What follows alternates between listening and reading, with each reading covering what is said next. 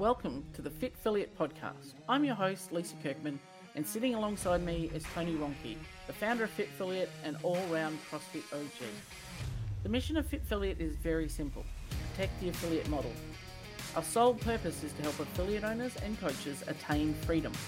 We aren't here to tell you what to do, but to instead build your ability to believe in yourselves. Enjoy the show. And welcome back to our next episode of Fit Affiliate Podcast, joined as always by one of my favorite humans, Tony. And Rub. today we have our special guest, the one and only Nathan Bird, director TGC, Birdbox Coaching, all sorts of good things in the very busy CrossFit ecosystem that you're involved in. So it's good to sit down and, and have a chat and, and and see where we go. Hey, how you doing? We have a, we have a bearded bird. That's actually that's the that's the best version of the bird, and that grows in so fast. This is like 20 years of my beard, but Birdy's like, yeah, I'm gonna grow a beard, and then poof, it's just right there. It's, it's, uh, I had a haircut not Thursday, Thursday before, so this is literally two weeks of growth. Two weeks of growth, and uh, I, I just said to the barber, I was like, I'm just gonna leave it, and I said, "Where's my next appointment?" So next Thursday is my next appointment. So he's going to do hair and face, and I'm just going. to I've quit shave my own face now. You will uh, literally look like a lumberjack by by next. By, By then, yeah, it'll be out of control. Um, control. Well, see, Well, this podcast is, is actually 2.0. but Nobody else knows that. Um, Yeah. Last time we had a glitch, but I think it's a good thing because last one was a great conversation, but I think all of us have had some time to marinate on some of that conversation. So we'll kind of recap. And the only reason I say this 2.0 is, is I'm pretty sure that I'll, I'll refer back and everybody's going to be like, what episode was that? Didn't, Yeah. it doesn't live anywhere. So don't go looking for it in the archives. But I think maybe one day we'll release there snippets from a signal. It was, and, and now Yeah. I have a Starlink. I, I'm not worried about the internet at all. So here Yeah. we go. Yeah, I got good. I got a Starlink. No but one's standing I out in front with a coat hanger. No, Yeah. we're all good. No, no, not this time. Not this time. Not this one. Well, sweet. Well, I mean, Bird, you don't really need any introduction. Obviously, Lisa did a great job explaining the world who you are um, and what you've done. But I think, and we talked about this on the last one, but one of the fun things about this one is every once in a while, like good friends come on here, and no doubt about it, I've got some good friends in the CrossFit space. But we talked about this in the last one. One of the things that's great about you and I is that we've literally like traveled the world together. So we have like everybody's a, a CrossFit friend in the CrossFit space, but like you and I have been through some crazy stories and some crazy places. And unfortunately, those were very candid last time, but I do want to go back to them because I think it's a big part of the story. But um, I guess for everybody else who doesn't necessarily know everything about the bird, Nathan Bird, give them the backstory on kind of how you got to where you're at um, and now where you're, well, currently in your castle in France, but give us the backstory on that so everybody knows your cross fitness. Okay. Um, I, I first of all started off by studying and going into sports injury clinic, um, working as a therapist. However, my original background was playing rugby. Um, I did gymnastics before that, which was my gymnastics experience to be able to hold good enough body shapes, which developed me into CrossFit gymnastics. Um, I moved to the Middle East and opened CrossFit gyms in the Middle East for Arab investors um, where I worked within a coaching team. I, I was I came in as head coach from the beginning, um, and then that's when I met CrossFit Gymnastics. Uh, started working with CrossFit Gymnastics where we travelled around. Um, however, when I did that, that's when I went on to further studies in areas of strength conditioning, and sport and exercise psychology. These kind of things and elements developed. Um, there was transitional changes within CrossFit Gymnastics, which started in 2019. Um, from there, then I developed Birdbox Coaching Development, um, which was directly used as a CrossFit approved course, which has now changed to no, it was a CrossFit preferred course, which changed changed the words, but basically was a CrossFit course, whichever ones we were deciding at the time. Now it is a CrossFit approved course. There we go. I'm not sure. Depends on what sure. year it is, where it lives on the on the CrossFit website. That's pretty much the only change. And also at the same time as that, we've got CSC for CrossFit Gymnastics, which is CrossFit Yeah. Speciality course, which used to be SME for Subject Matter Expert. Um, Yeah. However, it has led me to the position where I am today, where we have CrossFit Gymnastics is now a level one seminar, and we just released our level two seminar last weekend. Uh, ran it for the first time, which was a two day course, um, which was super successful, and we're really excited to get that out to the world, further further reaches. Which the level one course is also now an online course. It's not an online course um, that you may have experienced in terms of potentially CrossFit online courses. Um, it's, it's a very deep online course that may take a period of time for you to go through. It's providing high CEU numbers because of the volume and the quantity of that course um, and the quality of that course. That's an online course which is part of CrossFit Gymnastics. But Birdbox started as an online course. It is a 44 CEU online course focusing on just the psychosocial elements of coaching. And from that, the live seminar came out, which is psychosocial elements of coaching, but also including technical elements of coaching. Um, and we are running that internationally. Uh, we're running more than one on a weekend now. Uh, we're running it in multiple languages, direct in language as well. Uh, so we now have a team of coaches for both businesses. And Birdbox is TGC, TGC is Birdbox. However, we present as TGC as CrossFit Gymnastics. Everything is incestuous and happy. Um, there's a yeah. So well, there's a couple of things about that that story too. One that you might get the award for the fastest recap of your past out of anybody because normally it's usually like this long one. But I, I'm actually glad that the last episode did botch out because we would just have re-recorded this anyways because a lot has changed really since then just in terms of like new announcements new enrollments and, in you know partnerships and whatnot. So it's probably better timing for this episode to go live anyways especially given um, the l- launch of the level two which was huge. That looks cool. And i mean i know personally that is probably hands down one of the most requested and also like misunderstood courses in the entirety of all things CrossFit. Like, mm-hmm. I don't know, you, you could not teach a gymnastics seminar because obviously they loved it. And then, but everybody be like, when's the level two coming on? I'm like, listen, you're nowhere even near ready for that course. But that course at the time was also very different than the course that it is now. And so I'm glad that there is a continuing sort of in person education component for that. And I'm also glad that it was so well received. Not that I ever would have doubted that because everybody always wants to jump right to the next one. I'm like, eh, just take some time before you come in and try to do some pullovers and, and rip your, yeah. your thingy off because you don't want to do that. It, we still have some of more of what we would call next level CrossFit gymnastic movements in the course. However, it used to be just heavily artistic gymnastics. We've really developed it so that it, it's the next progression and thought process of what CrossFit should be using in terms of competition movements. Um, but it's also about training and training adaptations for current CrossFitters, um, even for longevity. But then also beside that, we do a lot of observation and assessment. So uh, not just the new movements in the coaching. We might get groups of people to do butterfly pull-ups, kipping toes to bar, handstand push-ups, kipping, uh, various movements where we would look at the breakdown of the movement, identify why the breakdown happens, see what the potential injury risks are of them doing that movement, and what exercises would we pres- provide and prescribe to these individuals to become more efficient and prevent injuries, not just doing more of the same to get better. So it's really trying to help coaches open their eyes a little bit.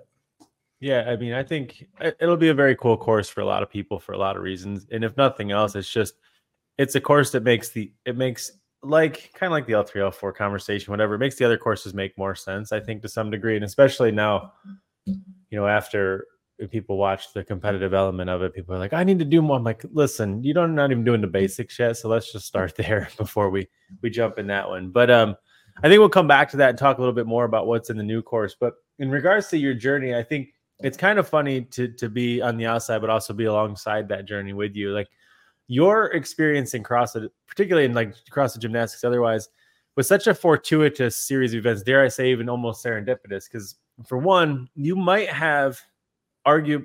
I mean, arguably one of the biggest backgrounds in education of anybody that I've ever come in contact with in the CrossFit space. For those of you guys that don't know, um, Nathan was addicted to school. He's just he's now in rehab so he's he's now he's now in rehab from school. Just kidding. Um, like Bird, how many like different fields of, uh, or degrees did you go through, or whatever you call them over there? Uh, there's three uh, specific fields or re- regional fields for the reason of trying to triangulate depth of my coaching, specifically for coaching. Um, I did work in sports injury clinic, however, I don't like the being confined within a room. Um, I do I do enjoy it, but like give me two hours a day maximum. I had a beautiful clinic room as well, so if it's that was really good and that can keep me in all the time, then it, it had to be a change. Everything was really about coaching. To be a more effective coach, I had to diversify and understand the depths of coaching and the areas of what we need to understand. Um, I obviously did my level one, my level two back then before level three came out. Um, of which I collected thereafter, but it was more about understanding specifics for coaching, coaching athletes or coaching individuals, and of coaching people of all levels. Um, so therefore, strength conditioning was a consideration to be able to actually understand what are we implementing and why. Um, however, the psychosocial elements of coaching is the depth of what we actually provide through Birdbox. like the soft skills of coaching, but also Mhm. how we should be communicating behavioral aspects, nature aspects, like many different components of coaching that will one make you a better coach, but also if you're in the field of teaching, like it's pedagogy, it's those considerations as well. Yeah. Yeah. I mean, so what I mean by it being fortuitous too is that you had obviously came in at, at an interesting time because right at that the same time that you had like started dabbling around in TGC was when I was like, you know, we really probably need to set up a European staff because I'm sick of this transatlantic flight because I was always the one that had to go there. And it's really, really mind numbing to do it back to back. But at the same time, you were also finishing up all the university stuff. And so it was like, I remember there was a whole field of candidates, and I'm sure we, talked about this in Amsterdam. And I was like, well, one of these kids is going to make it forward. The other ones, we'll see if they, they make it out. But, and so, like, that was kind of the first fortuitous thing, but it was such a no brainer, you know, as you brought so much of that needed conversation, I think, to, I don't want to call it the professionalization, but that's really probably what it was of the course more than anything. And, it was cool to watch it kind of make that segue, but like it was timing and then like lots of other external events in the CrossFit landscape and ecosystem. And so I think it was cool. And then, you know, Birdbox was able to be born from it. But, you know, the old days I think that are funny just to think back to like that Amsterdam time. But we were talking about it. I was just laughing about on the way back here as I was scrambling back to make this podcast for the second time, which I thought for sure I was going to have to cancel. But um, I was just laughing about when we were in Madrid together and then walking 5k in the morning to the, to the gym because we couldn't get an Uber or Lyft because that wasn't really a thing back then. And then the and I think we talked about this on the last episode too, but uh, the in the morning getting to the gym, we're the first ones there, and all of a sudden around the corner comes the translator and everybody else from the gym straight from the bar. And the translator, I was like, "You ha- you have not slept?" And he was like, "No, I'm good." And literally didn't really miss a step the whole day. But there's so many parts of those stories and we talked a lot about that on the last one and i do want to recap some of them but i was laughing about that one on the way here but there's so many of those travel stories which i think are are interesting but i i think in my opinion give way to so much of this conversation that like i'm not saying birdbox was built on it or tgc was built on it but there's so everybody always likes to ask what makes the coaches unique and how you know how you become one of these coaches or otherwise and we talked about this but one of the nice parts about gymnastics is the complexity of the behavioral development part of it, right? Where it's not just about movement, it's not just about points performance, but like I can write it on the board and then you go do it and then I tell you that you did or didn't do it well. You have to get into the neurological aspect of fitness so heavily in terms of the human behavior parts of it, which is all great on paper until you get on a plane and you fly transatlantic on a red eye and you get off the plane and then you have no idea what you're doing. You can't read the signs and now you've got to go into this room of people who do not speak your language at all, and then also have to try to address their behavior. And to me, in my journey personally, what was the biggest eye opener for me in coaching, and one of the reasons why I think it's it's cool to bring you on here is when you get stripped of your skill set, I think is when it starts to really click to you that oh, there's something different between coaching, teaching, training, and really just delivering information versus actually changing behaviors. And when you can't speak to somebody, your entire skill set has been removed. You're just like, I don't even know what jokes to use right now, right? And like, and that is such a big piece of it. And I wish that like every coach had that that that opportunity, but I know that that won't ever be the case. But I do think that's a big part of it. But I was laughing about that the way here, and I was like, if only we could just record some of those and then play them. But then I was like, that's what made me laugh. I was like, no, we definitely should not record any of those travel incidents and and give them No. out there. No, I no, think no. something But, uh, that you said on the last the last episode about the traveling and how important that was in the evolution of a coach in being able to learn like you know you've got flights at weird times you might have stayed in a crappy hotel or you've slept at the airport like in developing that ability to connect with people and be resourceful rather than walking in on a red carpet and going here's your here's your seminar sir like away you go rather than I've got to learn how to connect with people to navigate my way around this place that I've never been before. I don't know anyone, mm. but I've got to get from point A to point B and make this thing happen. And I think that was something that really stuck with me out of that was the power of that the travel really built that resiliency and ability with coaches to learn how to connect on the fly as a as a means of survival, I guess. Yeah. Um, re- recently, I've even had the same situations. Uh, I know most recently I did Birdbox in Ecuador, and, and I, I think that's the most ill I've ever been. Um, uh, I, I literally, I think I landed on the Thursday. I landed on the Thursday afternoon about 4 p.m. and I slept until 6 a.m. of the Saturday morning before the seminar. Went and did the seminar, went home and slept directly after it. Went and did the seminar, went and slept directly after it. Went straight to the airport. I didn't see anything of Ecuador because I was sick. But the seminar was run, all feedback was provided to the participants via email, everything was completed, but nothing was done in terms of just the presentation of the seminar. Um, mm. Perform with charisma and direction, and this is also with a translator as well. Um, so there, it's, it's a super difficult task. Um, two weekends ago, I was in uh, I was in Cancun, Mexico. Same thing. I come back, I'm sick. I come into Nuremberg this weekend, just gone, and this is like when it hits me full blown. So therefore, I'm arriving, and I'm luckily I had a team of boys with me, which was really good.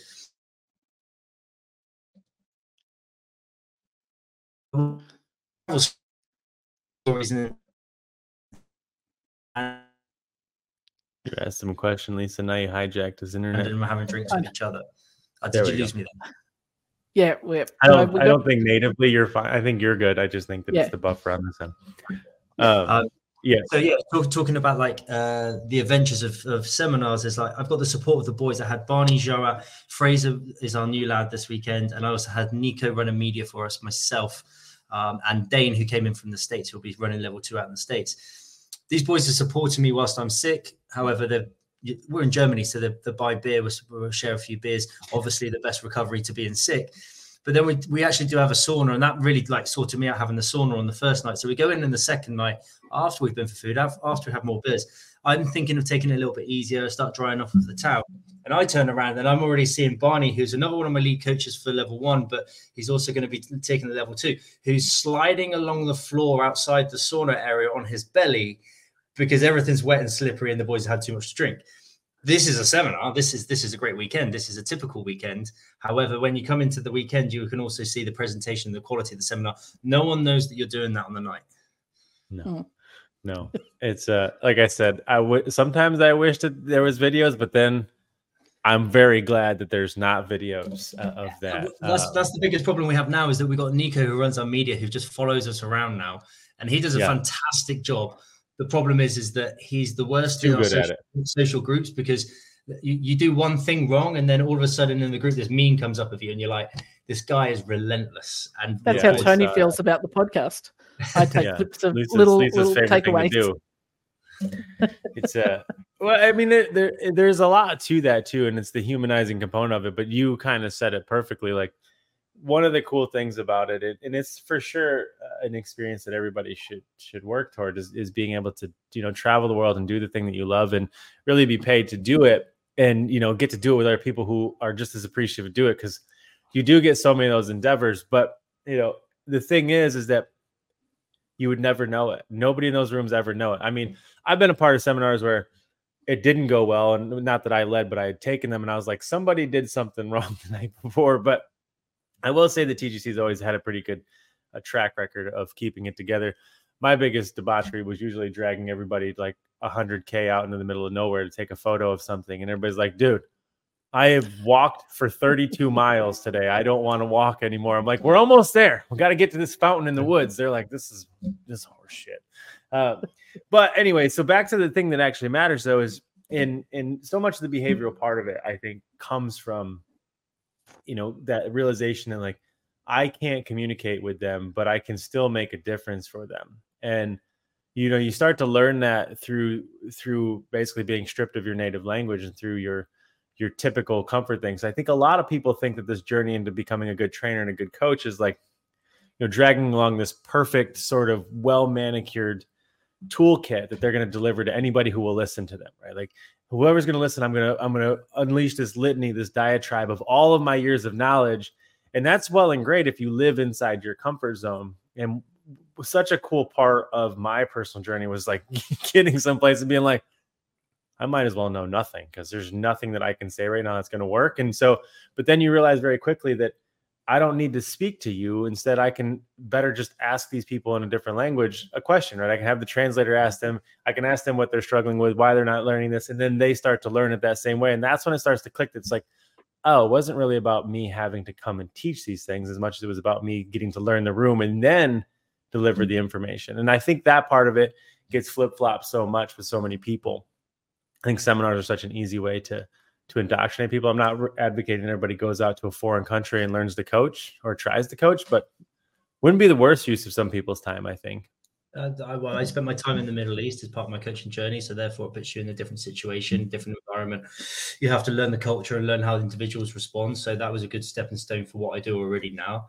Um, but yeah, to be taken away from the ability to communicate with words and having to communicate for a translator um, mm. is super important. But also in, in terms of different cultures and the way they respond. So if you consider comparing something like Russia um, to the Middle East to Scandinavia to America, there are four different, very different areas of, of people and different way they, they perceive things and the way they receive your information. Um, so you have to learn to adapt. And then I go and tear my bicep in 2015 in uh, in Nuremberg in Germany. So then all of a sudden, where you can then maybe lose one of your coaching communication forms, I now have lost demonstration as well. So then mm-hmm. it really pushes you and tests you as a coach on how you can read the room, communicate, and execute as a coach um, moving forward. And and that's where your soft psychosocial skills start to come in. For sure. Um, I feel like culturally at this point you should share your Russia stories, but we won't. We'll do that a different time because I think I, everybody I actually, needs. I actually everybody needs to experience a Russian bathhouse. I I I, uh, I do give one example of a Russian story when we go in Birdbox Live seminar, and that's when I do the self reflection reports, and I talk about the Gibbs cycle and how we should be using critical reflection as part of our coaching development journey. Um, I talk about how uh, I ran. I, I, must have been like early day lead, maybe my tenth lead for TGC or, or CrossFit Gymnastics, um, and it was uh, a big Russian guy who had an, a very large outburst that was basically translated as "Why the fuck are we doing this?" Um, yeah. I talk about how it was good conflict management by myself, but however, in review, it managed me actually to adapt the way I lead the seminar and change the layout of the seminar because the, the specific thing they're working on was right at the butt end of the seminar. Um, and it didn't work. And and so therefore, how it basically talk about how reflection makes things change. But the stories in Russia are fantastic. Um, Russian is a, a, great place to go, but it's even better when you have a Russian translator and a, a, Hungarian assist, and then you just put on the words, "Hey, so what do you think about the the, uh, the policies in Russia at the moment?" and watch the two conflicting like conversations happen, yeah. of which both of them now are on the same page. For modern yeah. times changes, both of them are now on exactly the same page. But back then, yeah. it was a very interesting thing over vodka. Yeah, the uh, you give them about, and mind you, that comes up after at least a bottle of vodka and some horse meat, and then some palm leaves and some yes. some lashings and some some other, and then back out in the snow, and then back into the heat, and yeah, uh, everybody should experience it once in their life. But anyway, so on the birdbox, which is really where you know the the meat and the potatoes of this conversation exists, and one of the reasons, the main reason that we wanted you to be on here, um, obviously wasn't just to tell stories of travel and for us to regale everybody with those, but the main thing, obviously, is Birdbox Fit Philly has a very identical philosophy as it applies to between training and coaching, and particularly uh, Birdbox's development of the psychosocial aspect of coaching, and frankly, the fact that you're literally the only one that's doing it um, and I think it's such a powerful and profoundly powerful part of it. And I think a lot of people sit on the cusp now of this awareness of, I think there's more to this thing. And as they continue to climb the journey of acquiring more information to become a better trainer, more education, whatever you want to call it, more s- specific knowledge, they're realizing that this is not inherently increasing my ability to relate to people, more particularly it's not necessarily making me more valuable in the relationships that I have with the people who are paying me. Like transactionally, they pay me for my programming, my experience, and my, my knowledge of the quote unquote methodology. But transformationally, I seem to be missing the ball. And then this is where, for me personally, coming into the Birdbox course and seeing it firsthand is really where I think you've done a great job of picking up that ball and being like, hey, let's move into this bigger part of the conversation but I think I'd be doing a disservice if I gave my opinion of it. So, I guess what made you decide to, to bring this thing to life, and where do you, I guess, see it going? it started off with an area of study, and then it, from that, it was also an identification of weakness. Um, first of all, an identification of weakness for potentially our team, how we can grow, but potentially an identification of weakness within seminars and the education context that some people receive. Um, not fully understanding definitions and the direction of where they want to be going as coaches.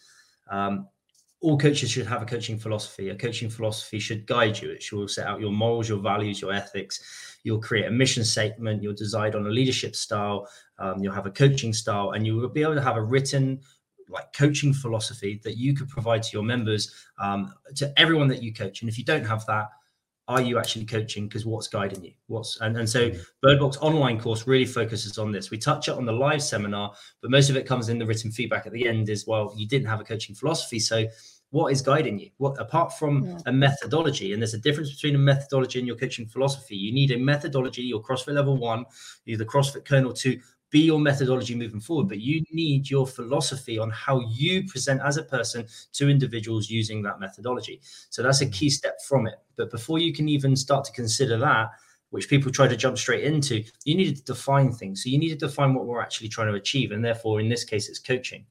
We define coaching from a reference and then we bring in our own references as well to this. So the first one be is uh, Coaching is the organized provision of assistance to athletes or a group of athletes to develop in their chosen goal of sport. Now, that's not our reference. That's a re- reference from Kent in yeah. 2000. We take it as an academic reference. And then we've changed it a little bit. And what we've also done is we've provided another reference to exercise instruction. Um, where people are training people, but it is exercise instruction. It's just taking them through the motions. Um, if you look at people in the gym day to day, people go into Les Mills classes Les Mills classes is exercise instruction, but they don't mm-hmm. claim to be coaching. They just say it is a class, and therefore they're doing exactly what it says on the tin. However, if people are coming into a CrossFit gym and they're doing the equivalent of a Les Mills class where everybody's doing the same, everyone's receiving the same coaching cues towards the same direction. However, it's not specific to the individual, the demand. Therefore, this is exercise instruction and it isn't coaching the individual to their needs. So we would say then coaching is the facilitation of a training program with personal interventions for the participant, helping them to develop in their chosen goal of sport. However, the key note underneath that we would say is that you'll aim to connect with and advance your athlete. And the connect with is then the vitally important part, which comes down to coach athlete relationships. And that starts to mm. become in the psychosocial elements of coaching. Um, that that is do you have the ability to create a relationship with an athlete or a group of athletes and we, we go further from that and start to explain that if there is no coach athlete relationship, no coaching can happen.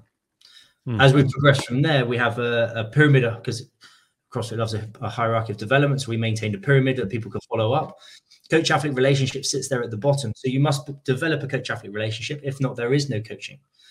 But the next step from there is biomechanical understanding. The CrossFit level one and level two do a fantastic job of being able to take you through the first step through the door and start becoming an instructor and a trainer. However, to be able to move further and closer towards becoming a coach, you must develop into further areas. One is the coach athlete relationship. Following that, you must have greater biomechanical understanding. If you take your car to a car garage, you expect them to know what they're working with. So then at this point on a seminar, I start talking to people and be like, can you move your thumb in a full circle for me? And the group are like, yeah, no problem. some people are smart enough and they understand like, no, you can't. It's a saddle joint. If you try to move it in a small, a full circle, it won't do an elliptical circle. It'll straighten off because it's a saddle joint. So you need to know the joints that you're working with. You need to know the origin insertions of muscles. You don't need to name them off one by one. Ideally, you do, but you don't need to every day. You don't need to say this because we coach with simplicity. But by having an understanding of the system that you're working with in the body, it will allow you to make better decisions towards movement quality. And we really are working towards movement quality. The biggest thing that we advocate, and this is where we advocate so much with the CrossFit methodology, is CrossFit tells us mechanics, consistency, and intensity. Mm-hmm. Now, CrossFit tells us mechanics, consistency, intensity, and that's what we should be coaching towards. However, then when people come into a CrossFit gym, they go, "So what's CrossFit?" And then they go, "Constantly varied functional movements at high intensity." Fuck mechanics. And so all of a sudden, they're working towards this high intensity with a poor quality of movement, not considering mastery of movement. I mean, they're forgetting the first thing, which is the base of one of the other pyramids. So then we start to look at mechanics and how can I understand mechanics. And the, our, our, first, we have a couple of pyramids, but that first big pyramid is coach-athlete relationship, biomechanical understanding, and then it's movement competency, movement competency identification. Now, at this point, if you don't have biomechanical understanding, what are you comparing what you see to what you know? We mm. must have a greater depth of understanding. And to be able to see more, you must have that pre knowledge understanding beforehand. Now you're watching movement, you can start to make decisions, you can start to make changes. You use coaching cues, coaching interventions, and coaching constraints. Following that, then you've got the actual coaching intervention, and then you go for a review reviewing process. Was I effective? Now, if you were not effective, was I not effective because I don't have a coach athlete relationship? I need to develop that coach athlete relation first. And the reason you could be the most technical, fantastic coach who knows everything in the world, but if you don't have the ability to develop that athlete with a relationship, no coaching will happen. Mm-hmm. Or is it the fact that your understanding of movement or the way the body is meant to move functionally doesn't work in your brain and you need to develop that further? Therefore, we need greater understanding in this area and field. We give a, we give direction around that. We give muscle cheat sheets and understanding of origin insertion of muscles, but we're not there to teach you anatomy and physiology. There are thousands of other courses that you can do for that, and we really say, and, and that's the one thing we do is try and stay within our realm. Mm-hmm. Uh, I've recently seen a lot of companies where they start to say, "Come to our, our seminar, our clinic, because we'll help you on retention." But the thing that will help you the most on retention is being an effective coach. And if you want to be an effective coach, you have to understand relationships and you have to yeah. be able to go to the deeper side of coaching. The um, one, um, I laugh at the the saddle joint thing because it's hilarious to actually watch an entire room of people do that with yeah. their thumb and go.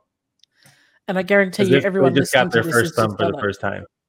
Yeah, yeah. You're like, my whole life is a lie. Um, but for anybody that's listening to this, I, I promise you, if you just go back and re-listen to that five minutes right there, maybe it's like seven minutes, I think so much of your problem would be solved the better you can understand that segment. And the reason I say that is that to your point of, about, you know, retention, right? To use that that mm-hmm. example of it.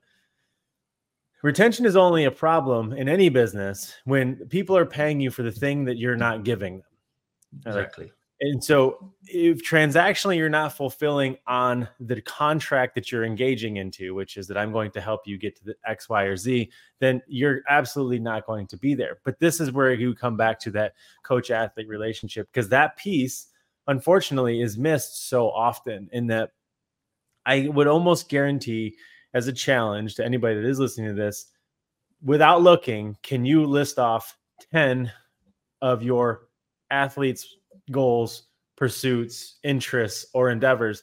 And unfortunately, you you know you really can't. And and as a business owner, I get it, right? You, you sit in the office and you're distracted from that, and you're not on the floor anymore. You can make the excuses for it, but somebody on that floor should be knowing what is the pursuit. Because what I think ends up happening for so many people is that in this this this coaching, this instruction conversation, is that we get so distracted by the amount of information we need we think we need to consume to become good instructors.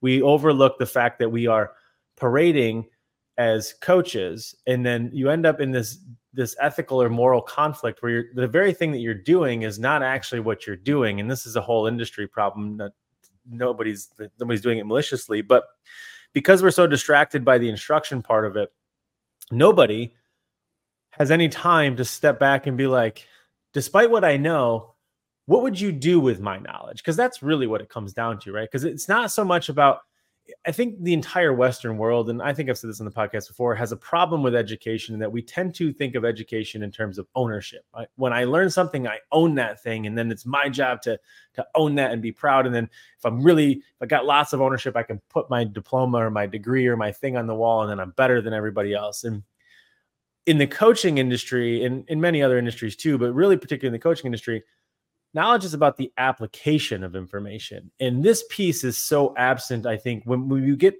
distracted with instruction, instruction is about accumulation. Like I need to learn and learn, learn, and learn so that I can have better sermons. I can have better, you know, conversations. But coaching is about how do I apply this information to help somebody out? And and you Birdbox does such a good job of that because for really and lack of a better explanation, you don't spend a ton of time on the stuff that is covered by other people, right? Like the methodology is sound and it's there and it's done. So we don't have to get into the the nitty gritty and the in the nuances. And otherwise, it's hey, how are you applying that right and i think that that's the reason why you know we so proudly have such a, a strong partnership with birdbox for coach development is that nobody really needs to necessarily learn more things we believe this on the affiliate side as well as the coach side i mean there is some learning but for the most part it's it's mostly about let's get to doing because you already know what to be doing you're just not applying it the right way and as it applies to the coaching floor and it starts with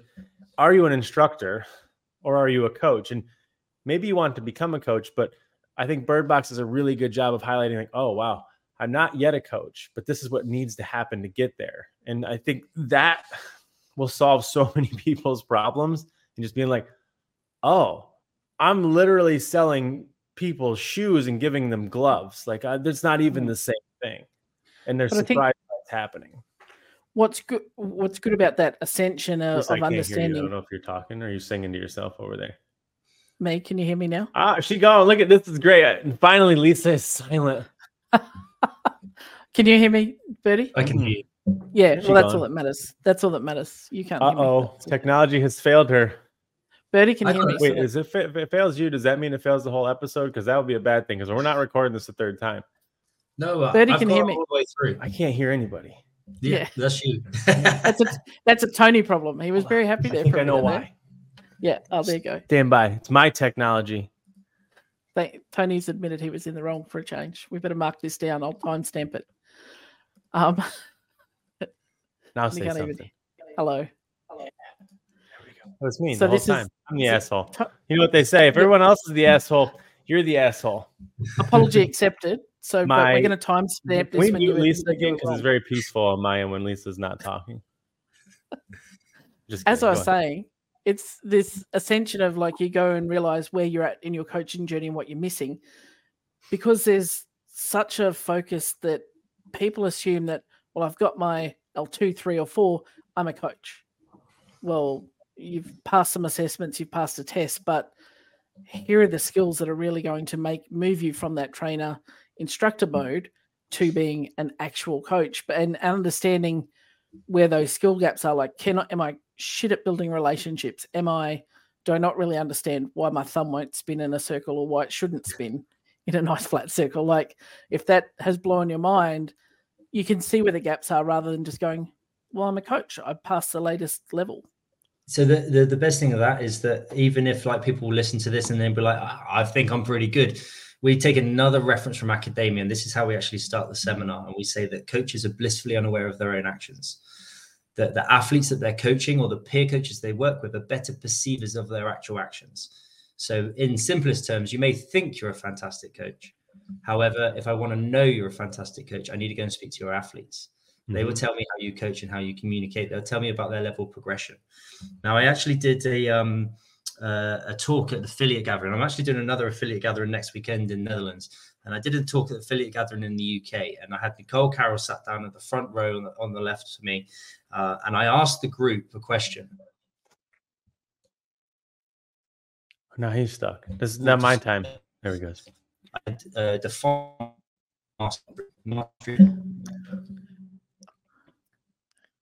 Elon Musk doesn't like him today. No. we just never meant to record with Birdy. He'll come back. But at least he's not frozen in a bad face. No, no, that's that's always that's always a pleasant surprise when that happens. I'm sure he'll he'll have it on. The story is a good one, so I need it. I need him to come back to do it. Yeah, to talk about the. It was like a mic drop. Uh, I asked a question. Cool. There we wait. Oh, there oh. we got him. Was that me? Yep. We got him back. Yeah, that was yeah, that, that was you. Time. We missed I that think. whole thing. We I'm just sorry. got to so the bit where we had we got you Nicole Carroll in the front row. That was that was okay, where we so, got yeah. to. Um, I went to affiliate gathering. I've got another one coming up next week, which is the Netherlands. But I went to the affiliate gathering in the UK. Now, uh, at this affiliate gathering, I managed to direct a question to the group. And the way I started off this question is I defined mastery, uh, and I said mastery is the uh, the development of the ability to potentially use the the hundred percent of the athlete's ability. But I define it in the simplest way that we say that the eccentric and the concentric movement should look identically the same. We use this in CrossFit gymnastics. We use this through birdbox. So if you imagine an air squat, if the athlete goes down and all things being well, you are stronger eccentrically than concentrically. In mastery of position, you should come up exactly the same way. So if you consider the people in your gym doing a back squat, the way they go down with mastery in position, they should come up the same way. Now, if they go down and they butt wink, they twist, or there's an alternative position of movement, there is not mastery shown in that movement. Uh, I defined this first of all to the group, and I said to them, please tell me what you think is the percentage of your membership base that could squat with mastery with anything between 40 to 50% of their maximum back squat. Uh, I had a room full of potentially 300 affiliates in front of Nicole Carroll, and the honest, and they were very honest. The percentage, do you want to guess the percentage they came forward to? I know the answer, so I can't guess it. So. You know the answer. Yeah. Two to three percent. There was five percent thrown around, but actually the group decided together there was two to three percent of their membership base that could squat with mastery at 40 to 50 percent of their maximum. Mm-hmm. Now that tells me no coaching is happening. And I said this to them, and they said, no coaching is happening. And there was an agreement. They said, so how do we become better coaches, more effective coaches?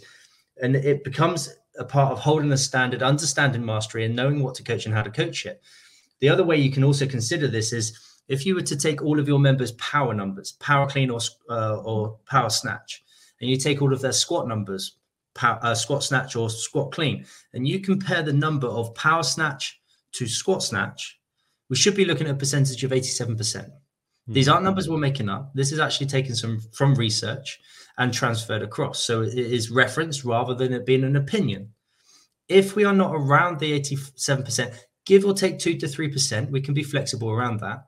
But if you find that your members are doing, let's say, a 90 kg squat snatch, but they're also doing a 90 kg power snatch, and their powers are so close to their squat movements, we know there is no coaching happening.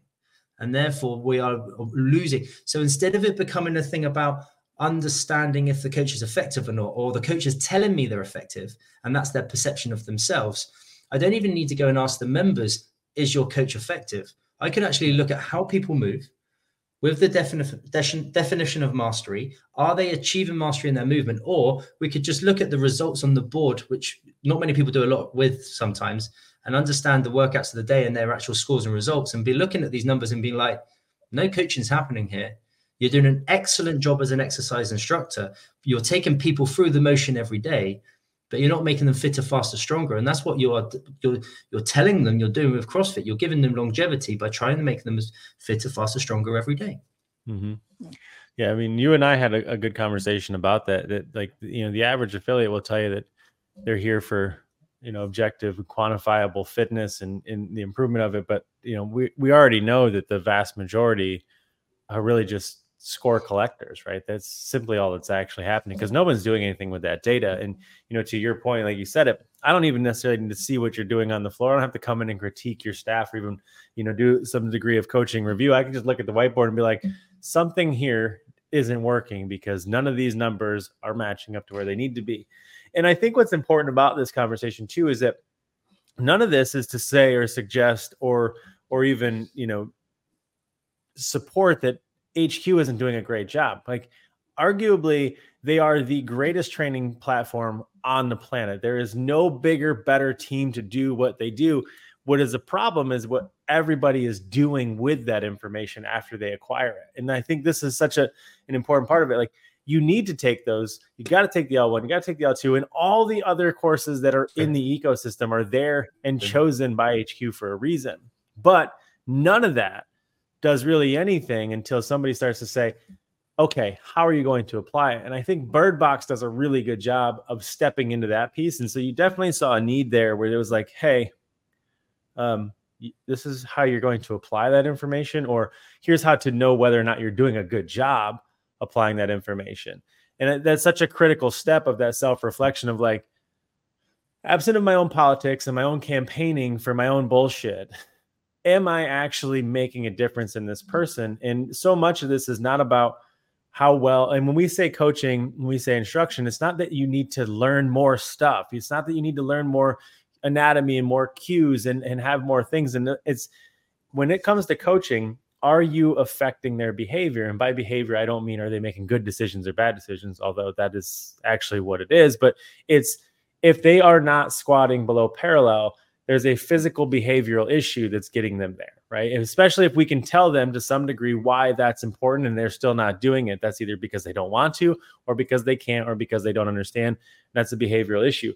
no amount of training in the world is going to affect that until somebody steps in and changes the behavior. And that's like the role of a coach. And so, so much of this is not about you need to learn more stuff. It's more about you need to learn how to do more with that quote unquote stuff. And I think Birdbox does a great job of that. And it's, it is a missing piece of it. And it's the framework that Fitfilliate's built on too, which is that like, listen, you don't need to learn more. You can Google the answer to anything you need in your business. The problem is, why does it keep going wrong? Right? No different than the squat. Like, you know what a squat should look like. So why do you look like mashed potatoes every time I say go? Right? Like, well, that's just how I squat. Right. That's your behavior. And we need to address that so that we can actually make an improvement. Otherwise, you're going to stay right here. And I think, you know, for that reason, it's it's a no brainer why you know we work so hand in hand with with Birdbox and so many of the clients we you know we send to you guys for that exact reason because every coaching coaching development is the eternal distraction of the affiliate, not in the right way though, right? It's like it's the thing that affiliate owners like to do to just get their coaches out of their hair and be like, I'm just going to send you to take your L whatever or, or go do this thing over here and then hopefully you just come back and my problem is solved, right? But like that's not happening. So real coaching development is are your people actually able to do the thing that you are charging people for them to do? Or did you just print coach on all of your shirts and throw it to somebody who was willing to take the 5:30 a.m. class? I already know the answer, right? So let's just fix that because like you can't sell somebody, you know, a full engine swap if you're going to literally just change their tires and be like, yeah, no, it's gonna work. It'll roll better right? Like, it's not going to work that way. And, and and Birdbox touches on that eh, because nobody else is really touching on the psychosocial. Everybody's talking about the curriculum and the exercise science, and those are great things. But I don't think the world needs much more of that, and you're nobody's going to do a better job of that than HQ is. Hmm. But, but somebody's got to um, know how to apply it. HQ going through the level one, level two, like this. This is a fundamental understanding of what CrossFit is and how to provide CrossFit. Um, that is what their intent is, and they're doing an amazing job of that. Uh, we, we are defining the difference between exercise instruction and coaching. However, you need to be an effective exercise instructor before you can become a more effective coach. You need to be able to control a room and and and direct people, which is exactly what level one, level two are providing people with the understanding to be able to do. Without that, there is no further step forward. Um, when it comes into like coaching development, you can go away and read everything forever. People leave the course and like, hey, I want a read list. I'm like, that's great. But you need to also put this into practice because you can know everything under the sun and if you don't use anything then it's a complete waste of time. Um, so it's the practical application and how to become more effective in that. Uh, and that's where we use the transformational coaching model. Um, that that is, is the simplest approach we can it's being open to that process the you know the some of the psychological aspects to coaching don't necessarily come natural to you know 90% of the population where it's you know kind of like oh, good job, or oh, you're a bit stressed today. We'll just do more burpees, more. Oh, you didn't do that again. Okay, well, you fell off your eating plan again. Well, let's just restart rather than getting into why. Um, and and understanding that deeper level of it's not a natural skill so i need to understand how to learn that and and be open to learning that and practicing it and understanding it's going to feel a bit you know awkward and uncomfortable to start with but that's that's you know, as you said earlier, the bottom of the pyramid is forming that can, connection is going to make all those other things 3000% better. Yeah. Yeah. 100%. Like, you, w- example running off that, the first bit you said is we get people coming in where we're considering transformational coaching. One areas of transformational coaching is charisma. There are 10 key points to charisma. Um, one of them is pauses. So when I go to a Spanish or a Latin speaking country and they don't stop talking constantly, I, I, I literally I can count for one minute how many words I say in a minute, and sometimes I just turn around to them and I go 134 WPM words per minute, and they go what 134? How do you squeeze 134 words in one minute constantly as you're coaching? How many of them have just been absorbed? So mm-hmm. therefore, in terms of charisma and being more effective, we know that if we strive to be transformational, we'll be more effective. One of the five areas of transformational coaching is charisma. One of the 10 key points of charisma is pauses or even trying to use silence. So therefore, let's make your words more effective. That that, that is a physical step to make that athlete or that coach more effective. Sure. Yeah. Practical application.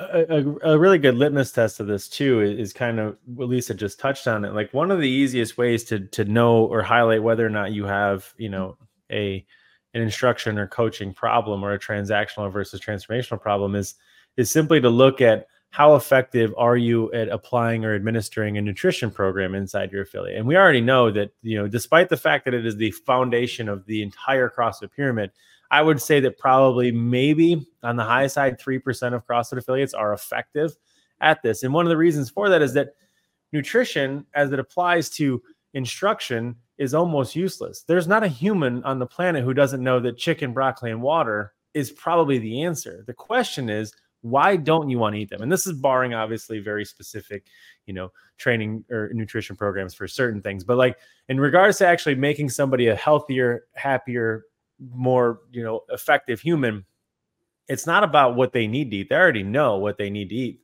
The question is why aren't they eating it? And this is the foundational problem and why it doesn't work in an affiliate. Everybody's like what am i going to teach them? I got to teach them about blocks. That isn't going to matter. You can tell them how palm size thumb size finger size you can call them blocks you can call them macros you can call everything you want. They already know it for the most part your clients. They know that they need to eat better. The question is why aren't they? And so that is a behavioral based conversation that has to happen in the coach coach athlete relationship. And that right there shows you that people are like, one of the fundamental problems of the average affiliate is that they think their information is what people is paying them for or are paying them for. And that's they have to understand that no, they're paying you for transformation. And transformation requires a relationship. And a hmm. relationship mm. is worth a fuck ton of money. You know, it's not education, right? Because like you hmm. can Google all the information under the sun right now. And by the time they get to you, I promise you, they have Googled quite a bit. They're just shit at applying it because nobody's addressed their behavior. Well, you know, there's a big difference to being talked at and lectured at and being made to feel like you're failing at something versus someone sitting down and saying to you, Why is this so hard for you? Like, hmm. what's the struggle here? Tell me because I want to help you and work with you rather than you're not following your food plan, you suck, you're a shitty human. Yeah. And go, well, that's just nothing I failed at. See us, I'll go somewhere else. And the cycle continues. So I think that that's that's definitely a big piece in the puzzle, and and being okay to have those conversations and sit in and hold the space. And like you said, um, Birdy, you know, shut up, just hold, say it, and be quiet. Like just hold the space. Hold the space. Yeah. Yeah. I think you know one you see it all the time too. Like people love to carpet bomb coaching development but you just got to care. And then they're like just care more. Oh yeah that's exactly what the problem is. Just care more. You can you there's no way to convey care through the instruction model. Like you can make it fun you can make it entertaining and you can make it you know exciting to some degree but care requires relationship and that requires transformation and that requires coaching. And so like you you can try all you want and you can put it on all the t-shirts that you want but until you actually start coaching, you can't start mm-hmm. caring about people. And that's not instruction. It's not about your ability to hit the points of performance and hit these cues and recite these things and, and deliver this information. It's to Birdy's point, like just show me how your people move. I'll tell you if you care. Well, you can make a you can make an analogy of that is that people people who care, let's say a nurse cares, she really cares and she wants to look after people. She cares so much that today she decides to be a surgeon. She doesn't understand what she's working with, what's inside the body, but she's going to decide to work inside that body today. She they cares, really freaking fucking cares, but she hasn't got a clue. got to get doing. that thing out of them. Yeah.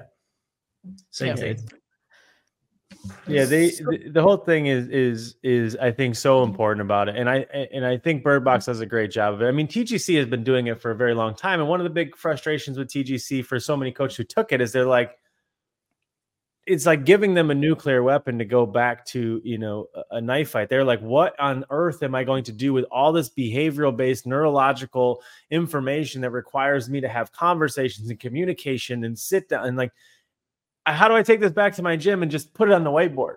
Well, you you, you don't because gymnastics is just the neurological aspect of fitness, and that requires coaching. And like it was a no brainer that Birdbox came to life for that exact reason because it was at the tail end of every Sunday. You're just like,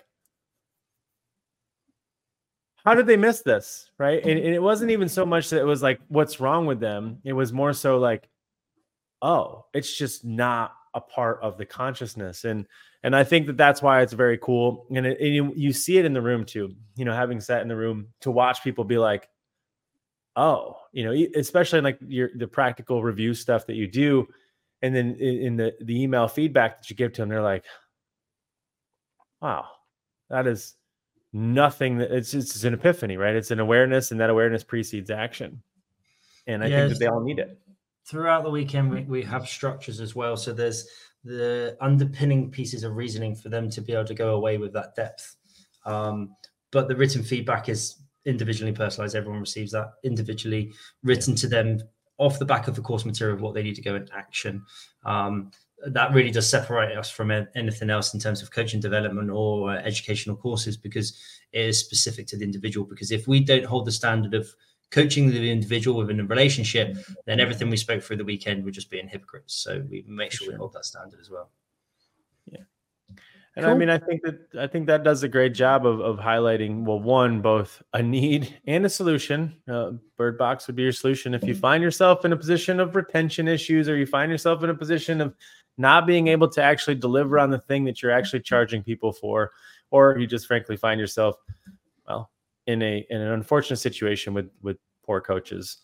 Birdbox is, in my opinion, literally the only psychosocial solution that you have at your disposal, especially in a seminar format and especially in a, in a, in a scalable format. So hopefully this episode, I think, brings some of that to light. And frankly, I mean, there's a lot more, but I want to dig into. And now that we've got the first one officially, I think, knock on wood, knock on wood, recorded. Uh, I think we can jump into some deeper parts of that in some future episodes, which I think will be a fun sort of recurring guest relationship there because there's so much there's so much in that nuance that I, I you and I loved. We've talked about it enough times, but that was usually over beers and and in private. And there was probably a lot more swear words than YouTube will like us to put out there. But I think we can we can clean it up a little bit. But uh, Maybe we'll just yeah. we'll record. We'll go skiing. We'll you'll snowboard, and I'll go skiing, and then we'll just put Lisa remotely on, and we'll just be on the ski slope. Um, That'd but, be easy. Yeah, yeah. yeah just on the Just just For as sure. you go back up,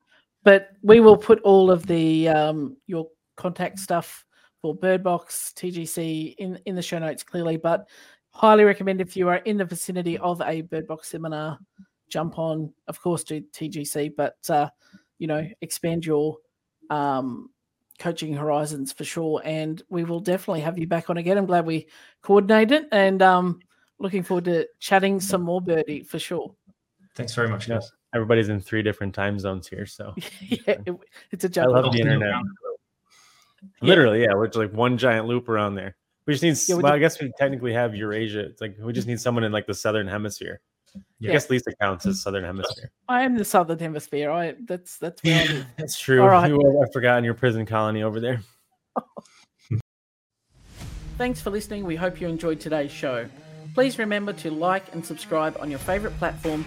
And if you know an affiliate owner, a coach, or entrepreneur that would benefit from hearing our conversations, please share this with them. We love the feedback and support we have from you guys, our audience. If you'd like to reach out to us, you can find all the useful links in the show notes. We would love to connect with you. Keep doing the great work.